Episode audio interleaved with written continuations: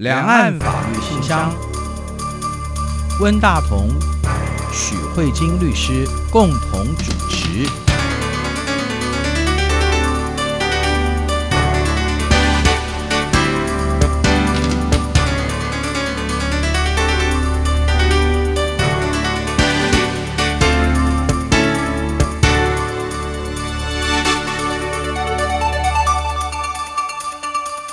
各位听众好，这里是中央广播电台两岸法律信箱，我是温大同。听众朋友大家好，我是许慧金许律师。许律师，我们这个礼拜要谈一个叫做模拟亚洲人权法院的第一案——邱和顺诉中华民国政府案判决宣布。这个案子就是有一个机构吧，叫做模拟亚洲人权法院，它在今年建立以后开始审的第一个案件就是。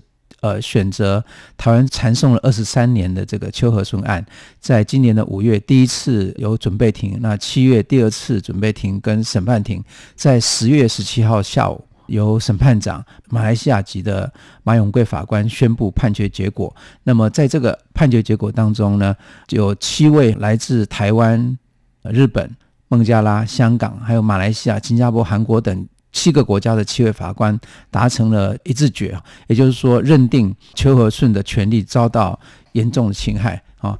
那么，邱和顺其实目前还是在我们的监狱当中被死刑定谳的一个囚犯嘛哈。那么他是陆政案哈。那么我想这个案子确实是在台湾司法史上非常惨的一个案子吧，应该是说也是争议非常久的一个案子。而且邱和顺被关了二十三年，被判了死刑还没有执行。我是前几天看到了这个新闻稿，那我觉得非常有趣哦，那我就传给许律师看。我没想到许律师对这个案子非常的熟悉哈，所以我觉得应该让许律师多来介绍一点。就是第一个关于这个模拟亚洲人权法院，看起来因为这次有七个国家的七位法官嘛哈，所以他看起来好像是一个跨国的一个团体。嗯，可是后来听律师讲，原来这是我们台湾去发起的一个，是台湾的民间 NGO 吗？发起的一一个机制吗？或者是说，哎，什么叫做？人权法院，或者亚洲人权法院，嗯、或者模拟亚洲人权法院，这几个概念好像都可以说明一下哈。好啊，温大哥，你传这个新闻给我的时候，嗯、其实我觉得还蛮开心的，嗯、因为我觉得在这个时间点讲人权真的很有意义，嗯、因为人权很容易被牺牲。是每一个国家，包括台湾，包括中国。嗯每一个国家，他们的政府不会说我们不重视人权。嗯，即便台湾，我们说我们人权治国为骄傲，嗯、可是我们在台湾也曾经有看过，在太阳花学运的时候，警察也有执法过当的情况，嗯嗯、还有很多参加学运的同学们也经历了不少的司法缠讼。嗯，所以人权在很多时候会莫名其妙被牺牲了。嗯嗯、那。当你的人权被侵害的时候，你会采取什么方式？嗯、我们看到这些学生，以台湾的太阳花学运来看，他们后来也有对行政院院长提起诉讼。对，所以当一个人的权利被侵害，最简单、人民最直觉的想法是：那我就告你啊，嗯、我就跟法院说。但是万一法院失灵了呢？嗯、法院失灵，我们台湾还说没关系，我们还有。司法院大法官可以做释宪解释。嗯、那现在最大的问题是，如果整个国家跟政府都失灵了，是那这个国家跟政府的失灵是最可怕的。我们看到纳粹就是这样子。嗯、德国是一个以自己的法治文化自豪的国家，他们也有可能发生整个国家跟政府都失灵的情况。嗯、那面对整个国家跟政府失灵的时候，有谁可以说国家你做错了？嗯，嗯，这个是在二战之后，对很多国家都不断思考的问题。所以，我们看到人权法院的兴起，嗯，最早的人权法院的前身或是启发，可能就是纽伦堡大审跟东京大审判。这些就是说，总是会有一个国际性的组织说国家你错，你做这件事情是不对的。所以，国际法庭，嗯，就是这样的一个场域吧。但是每一个国家的发展程度都不一样，然后甚至欧洲跟美国的文化也不一样。对。欧洲跟亚洲的文化也不一样，嗯，所以后来大家就开始想，总不能全世界都一体适用吧？嗯哼，所以大家就想，那不然我们来成立区域人权法院。嗯哼，是，所以先有欧洲人权法院。对，对我看到的资料。对，对，所以现在最完善的就是欧洲人权法院，嗯，因为欧盟它其实很早就是一个整合体，对而且欧洲每个国家都很小，跨区很容易，嗯、所以欧洲人权法院是目前运作最完善的法院。嗯、那它的机制是什么样呢？最简单的方式就是个人可以告政府。嗯，是。那这是一个基本的人权法院的概念。所以刚才温大哥朗诵亚洲人权法院也是邱和顺诉中华民国政府，嗯、就是你你就可以看到它是一个。个人对一个国家的起诉，那欧洲人权法院还有一个很有特色的地方，它除了允许个人告国家以外，它同时还允许国家告国家。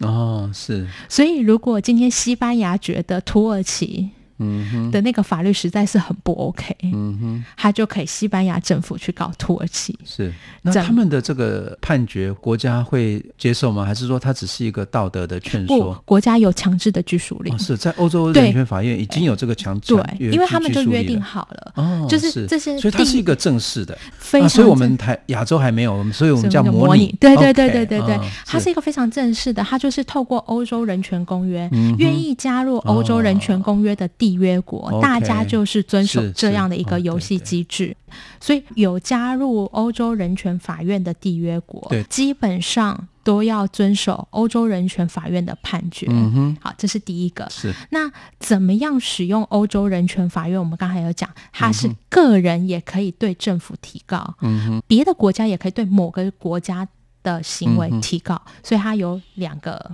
原告吧，可能有两种原告的类型，嗯、一种是个人，一种是国家。嗯、那接下来就要去处理，既然欧盟人那么多，那法官谁来找？嗯哼，而我觉得法官的人选很重要啊。当然，要选英国人的话，英国的案子就帮英国背书。嗯，然后呢，别的国家都视为落后国家，这样又很不公平。所以欧盟也很公平。欧盟说，参与我欧洲人权法院的缔约国，你们每一个国家提出三名候选人。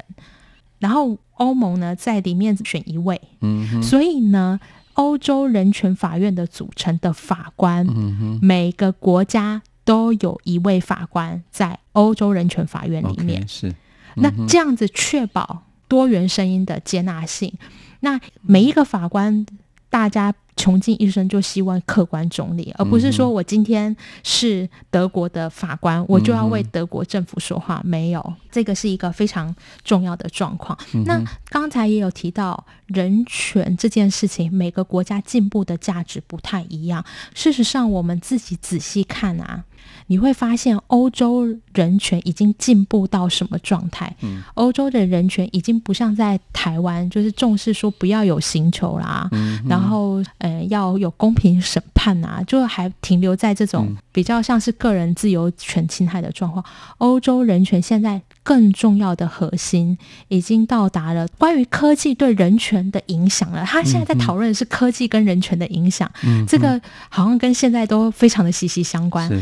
可见你就可以看到这个区域的人权讨论已经走得很前面。嗯、那像亚洲的人权讨论，可能就还在停留说啊，不要什么审判太久啦，啊，不要刑求啦。嗯、不是说我们落后，是人权是不断进步的，只是每个国家还，还有一些很低阶的人权问题需要处理，就是还不会爬，就想要学会走，总也不是办法吧？欧洲同样啊，并不是全部的欧洲都是。那么进步啊，也有一些还是正在努力发展的国家嘛。所以呢，欧洲人权法院的法官就有一个很重要的任务，就是他们处理的是核心价值，嗯，但他不能去决定政策。我举一个简单的例子，就是同性可不可以结合为伴侣，这个就是核心价值。你结婚的对象。可以是男的，也可以是女的，只要是人都可以，嗯、这是它核心的价值。嗯、但是如果要结婚，是要用婚姻形式保障呢，还是用伴侣？还是有其他的配套，这个是欧洲人权法院不能去干预的。嗯、他只能说，哦，两个男的要一起生活，嗯、国家不允许你登记。对，哦，嗯、这个是违反人权的。但是欧洲人权法院不能说，所以德国你们就要让同性可以结婚，嗯、用婚姻的形式，是这是立法形成自由。那他处理的是最核心的价值的议题。嗯哼。那我们实际上看这个欧洲人权法院，我们发现一个最有趣的状况，嗯、就是我们一直以为先进的国家，比如说德国啦、嗯、法国啦、英国，可能是欧洲先进国家，嗯、其实他们常常是欧洲人权法院的常客，嗯嗯、被告，就他们很常是被告、欸，哎、嗯，因为你人权先进嘛，所以你的民众其实他也很有权利，意识比较高，对对对，对。所以他们一天到晚被告。都在告，然后我我这边举一个很很简单的例子，跟听众朋友分享。比如说，在德国，纳粹就是个禁忌。对，你主张纳粹会被处罚。对，他们的刑法是有处罚，就是你不能宣扬纳粹思想。就有一个民众呢，就画了一个纳粹的图图像，然后就在网络上播送，嗯、结果就被罚了。对，这个男生就非常的生气，他说：“这是我的言论自由、欸，哎，对对对啊，你为什么要管制我的言论自由？”嗯、这一状就告到欧盟了。嗯哼，同样的道理，我觉得放在台湾也是一样的状况。今天。我们有提到说，思想是自由的，言论也是自由的。那你今天有很多，我们现在很多专业的术语叫做“红色渗透”。嗯哼，我就是接受，有什么不行？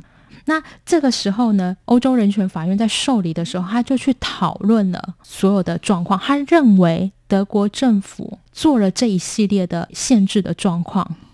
你就会看到我为什么提这个例子，就是说欧洲人权法院并不是全部都站在人民那一端，不是有人告政府说你违反人权，欧洲人权法院都买单，因为欧洲人权法院去分析了关于这样的一个言论的危害，还有德国政府的管制的手段，他最后认为德国政府没有违反人权，是可以限制。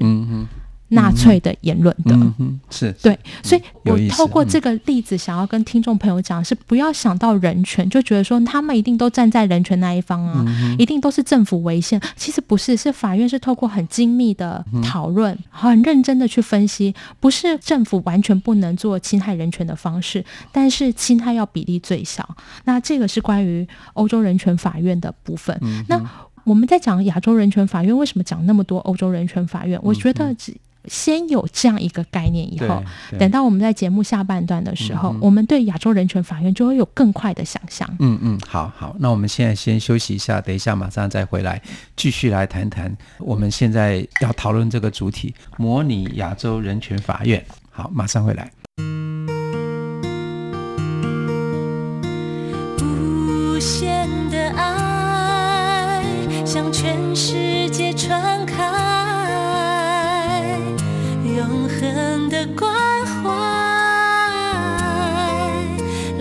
台湾之音 RTI。各位听众好，这里是中央广播电台两岸法律信箱，我是温大同。听众朋友大家好，我是许慧晶许律师。其实是刚才跟我们介绍了欧洲人权法院成立跟它的运作的状况哈，那我觉得对于我们亚洲人来说，应该算是启发非常大的哈。不过我们后来也看到，哎，现在还有一个所谓的模拟亚洲人权法院。这个状况又是一个怎么回事呢？那我们刚才已经介绍了欧洲人权法院，嗯、我们就会发现区域人权法院是目前的国际潮流。嗯哼，那亚洲其实很早以前，大家就很努力的希望可以尝试成立亚洲人权法院，嗯、但是因为可能要整合整个全体的亚洲价值，有一点点困难，嗯、所以一直没有办法有效的直接成立。亚洲人权法院，嗯、但是对于人权的重视这件事情还是蛮重要的，嗯、所以其实有好多个学者还是不断的奔走，嗯、透过各式各样的方式，嗯、大家都不断的交换，希望成立区域人权法院的共识。嗯、其实台湾的法律研究，台湾沿路走来。虽然还是有不足的地方，可是算是在亚洲算是走的还蛮稳健的。嗯、那我们在人权也不断的在进步，所以呢。这一次就是由台湾发起，然后去做了很多各式各样的联系。嗯、那联系的过程中也蛮辛苦，从二零一六年就不断的在做这样的一个奔走，嗯、经过了快要三年的努力吧，嗯、我们找到了二十六个亚洲国家愿意跟我们一起承办亚洲模拟的人权法院，嗯、所以等于说参与国有二十六个，那目前有二十一个。来自不同的亚洲国家的法官，嗯、所以等于说这一个看起来好像是模拟的，是可是大家是带着玩真的心态。嗯、有一种就是，也许你们现在对于成立真的亚洲人权法院有疑虑，嗯、那我们办办看嘛，嗯、办久也许大家就觉得好像没有你想象中那么难。未来也许就真的有所谓的人权法院，带着是这样的一个心态。对，对，他是。还没有所谓的亚洲人权条约，没有这个，还没有，对对对，对，所以它，所以我们也是用模拟的亚洲人权所以它是一个没有国际公约的情况之下，嗯、就是大家做一种尝试性的，就是做法这样子。对，OK，然后所以它是民间的吗？它就算是一个第三部门吧，哦、就是有别于企业跟国家之外的第三部门。嗯、但是这里面，因为其实这里面的每一个法官，其实自己背后都有自己的政治。哦，是。对，比如说我们，所以他基本上都是真正的法官来参与，还有学者。Okay, 比如说，我们看一下这一次亚洲人权模拟法院，哦、我们就可以看到，比如说我们的审判长，他以前是马来西亚前上诉审法院的法官。日本的话。这一次的代表是人权法的教授，嗯哼，那有些国家的话也都是法官在参与的，okay, 对，所以就是有可能有教授、有法官，嗯、然后就是组成这样一个状况。那其实亚洲人权法院当初在构想的时候，为什么会觉得很困难？主要是觉得跨国的合作，嗯，那所以大家就抱着就是跨国合作好像也没想象中那么困难的方式在进行。嗯、那这一次从二零一六年开始构想到二零一八年三月吧，嗯哼。然后终于确定了，对。然后接下来就是这一个模拟法院，嗯，要挑哪个案子，嗯，也是一个非常重要的部分。嗯、那本来有三个候选的案子，嗯、三个候候选的案子都来自不同亚洲的区域，其中一案就是台湾的邱和顺，嗯、另外还有别的，比如说印尼的移工案。那像这一类都是属于不是只有单一国家的状况，都涉及。亚洲人权的发展，嗯、好像还有一个是台泥的水泥案，也有列入在一个，因为环境也是影响全区域的嘛。对、嗯、对，所以挑选案件也是一个非常重要的状况。嗯哼，最后呢，就挑了秋和顺这个案子。所以这个是模拟亚洲人权法院的第一个审理的案件。而且我觉得这个案子呢，非常的经典。我觉得挑这个案子非常的好。嗯、为什么？因为这个案子涉及到就是刑求跟公平审判。嗯、我相信所有的亚洲国家，日本可能例外一点点，可是几乎所有的亚洲国家在走过独裁政权的转型啊，都一定会面临到这种。嗯，典型的刑事的刑求，跟不公平的审判。我们之前在两岸法律信箱也请过屈律师，嗯，然后跟我们分析在中国，嗯，在刑事案件的一些分享。嗯、所以你就可以看到，几乎所有的亚洲国家都有一样的问题。嗯、所以我们现在挑的这个案件，我觉得算是人权的 A B C，但是算是很经典的案件。那关于亚洲人权法院。一起参与这样一个模拟法院的资料显示，有台湾、马来西亚、韩国、新加坡、日本、南亚大陆的孟加拉、嗯、斯里兰卡，然后还有菲律宾、泰国、嗯、香港很多国家。那这里面呢？我们就发现中国没有在里面。嗯，是。那中国没有在里面有什么影响呢？嗯、我觉得当然不会有什么特别的影响。可是整以亚洲来说，嗯、中国是最大的最大的国家，可是他没有参与在里面。我觉得这是一个有点有点荒，就是有点黑色幽默的感觉。嗯、可是问题是中国现在大家都知道，它是人权受到侵害最严重的国家吧？应该这样说。对。它死刑犯最多，有很多的司法不公哈。所以他最需要参有参与的人对的国家却缺席了，对对，是是这种让我觉得很荒谬的这个状况。所以在这个部分，我们先就就国家的组成先跟听众朋友分享一下。嗯、那接下来我们还是回到邱和顺的案件。嗯、那邱和顺的案件是这样子，就如同温大哥讲，是个悲剧，受害者的尸体还没找到，对，到底真相是什么还不知道。经过了二十三年，对，然后加害者主张。自己是冤枉的，嗯哼，但是亚洲人权的模拟法院不是要去审理邱和顺有没有犯罪，嗯，我觉得这件事情要非常重视，嗯，嗯哼，今天作为这个亚洲人权法院的受理这个案子，他并不是要听邱和顺说我很冤枉，我无罪，嗯，这个是。人权法院做不到的事情，嗯、人权法院看到的是说，邱和顺，你作为一个刑事案件的被告，你有没有被当做一个人对待？嗯、他处理的是这件事情，所以我们会看到所有的攻防都不是在处理邱和顺有没有杀人。嗯还是另外有人杀了陆正，都没有在处理这。他从头到尾都在处理邱和顺之所以会被判死刑，用了哪些证据？这些证据是不是因为刑求而来的？如果是刑求而来的证据，可不可以作为证据？还有他在刑事过程中有没有被当做一个人？什么叫做被当做一个人？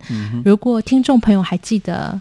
之前大陆律师曲律师跟我们分享，就是在看守所的一些经验的部分，你就会发现，当你是一个国家犯罪嫌疑人，很多时候你可能会遭到不像人的对待。嗯，嗯，呃，像邱和顺遭到什么样的对待呢？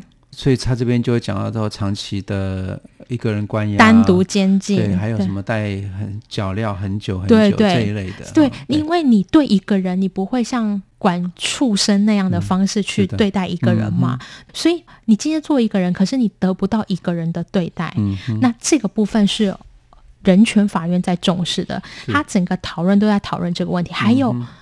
有没有公平审判，也是对于一个人非常重要的一个部分。嗯、那在邱和胜的案子里面，因为我觉得其实这有一点，有一点为难呢。我觉得作为律师不应该这样讲，可是我我讲一个简单的东西，他的案件经过了二十三年，案件从高院到最高法院来来回回发回好几次，嗯，然后审理这么久，可能整个法官都轮完了，对，所以难免有些法官会重复。重复。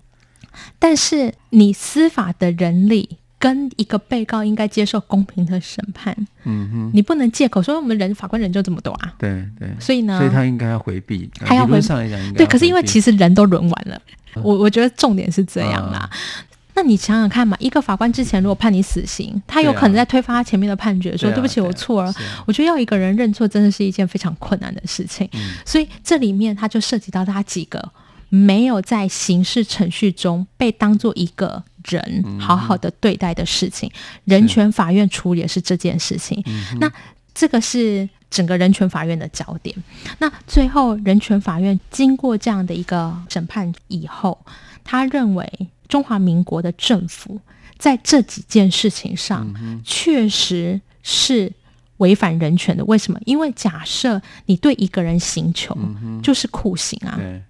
他的刑求非常恐怖啊，什么灌水、倒吊、做冰块、戳下体等等。他说这个就是酷刑，你把一个人长期的单独监禁又靠脚镣，这也是一种酷刑。你该回避而没有回避，那你能期望有什么公平的审判吗？所以他做出的判决是说。中华民国政府，你这几件事情是违反人权，你错了，所以你会看到他的判决是要求中华民国政府的检察官应该提起非常上诉。是，他要求政府应该有作为。我今天法院判下来了，说，哎，中华民国政府不好意思，你们之前这几件事情是有问题的，怎么样补救问题？嗯啊，就透过你们自己内国的法制，嗯、你们的内国法制针对法律适用问题，应该提起非常上诉的救济。他就会告诉你说，你应该提起非常上诉的救济，嗯、来还给被告一个比较公平的审判的程序。嗯，大概是这样的一个状态。如果就实际上的司法的实践来看的话，模拟亚洲人权法院做出的这个判决，那我们的政府或者说我们的检察官会因为这样而提起非常上诉吗？如果假设真的依照这个游戏规则来玩，中华民国政府应该要遵守人权法院的处理，嗯、是是这样子是。但是这里面有一个非常精彩的论述。因为我们刚才讲的都是偏比较人权的，其实，在这个案子里面，我觉得作为中华民国政府的代理人，嗯、就是律师的辩论，其实也是非常的精彩。因为我们现在听到的都是邱和顺律师这边的主张嘛，对。对对，那其实中华民国这边的律师他是这样说的：他说，法律是不溯及既往的，你这个人权法院。嗯，是立在二零一九年的这个时候。嗯哼，那呢，邱和顺是二十三年前的事情了。那个时候根本不知道有这个法律，你怎么可以拿明朝的剑斩清朝的官呢？嗯、他认为说这个部分。模拟法院应该不予受理。啊，因为这个人权公约是定在之后，嗯哼，然后呢，所以在程序上，他觉得人权法院是没有管辖权的。嗯、我为什么提这个抗辩呢？因为这个抗辩非常的经典，嗯、这个是几乎所有的国际法院，比如说刑事审判。包括纽伦堡，包括东京大审，嗯，几乎所有的政府方的律师，典型的一贯的讨论，嗯，就是关于法律能不能溯及既往的问题，嗯。尤其像这个酷刑公约，还有两公约，嗯，内国法化以后，都是在二零零九年以后了。嗯，那在一九八七年左右，陆政案发生的时候，嗯，我们并没有加入人权公约啊！你凭什么把人权公约的这个要求套在我身上呢？哦国家那个时候根本没有办法预见他做这个行为会有问题啊，嗯、所以这个部分我觉得算是一个蛮典型的论述的，嗯、我觉得也是一个蛮需要思考。如果我们认为程序是人权的第一步，嗯、那去讨论程序有没有正当性，也是人权法院一定要受理的争点之一。嗯、那这个部分。也成为人权法院的争点之一，所以人权法院在判决里面也应该就这个部分交代他们为什么受理邱和顺这个案件，为什么有管辖权，为什么中华民国的律师提到的这一点是不予采纳，这个他也应该做一个应该提出对。呃解释，对对对。他的看法这样，对对，所以我觉得这个算是蛮有意义的一个争点，我觉得这个东西。不要把它想成是模拟，因为这毕竟是这么多学者，嗯、还有这么多跨国的大家的合作。嗯、我觉得这应该是亚洲价值的凝聚。嗯哼，我觉得一个国家会去保障人权，其实它真的有一个基础。就是你的制度，你必须是一个可以民主政党轮替的制度之下，你人权才基本上可以得到基本的保障。所以为什么说中国它没办法加进来这个，就是因为它的政治体制基本上是一个集权的政府。我自己的想法是这样子啊，这是有一点天方夜谭的想法，嗯嗯，就是说，我觉得台湾就是处在一个非常敏感的状态里面。那因为我们很多时候。对外什么的，我们就可以看到中国这边一直想要遏制台湾的话语权。嗯、那像这个亚洲人权法院里面，算是台湾算是。呃，创始国吧、嗯、的之一。那亚洲人权法院、嗯、这个模拟法院又有这么多国家的参与、嗯，那这里面在发起的时候，就有人讨论说，会不会中国也想要来参与亚洲人权法院，嗯、然后争夺话语权？有可能。那这时候据说啦，嗯、据说与会的很多法官就说欢迎中国来争夺话语权。为什么呢？因为他如果纳入这个体系里面，嗯、那有这么多国家可以做对话啊。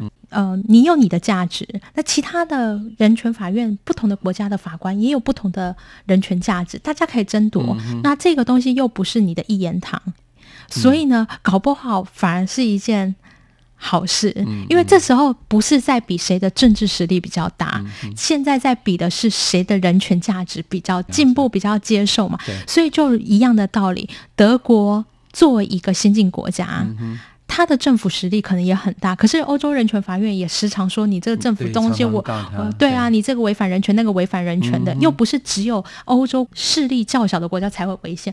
其实英国、德国、法国一天到晚都在违反人权，是。对，所以那里面的成员里面就是欢迎争夺话语权，欢迎你加入这个人权法院。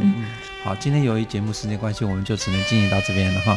嗯，谢谢徐律师，谢谢温大哥，也谢谢各位听众，我们下周再会，拜拜，拜拜。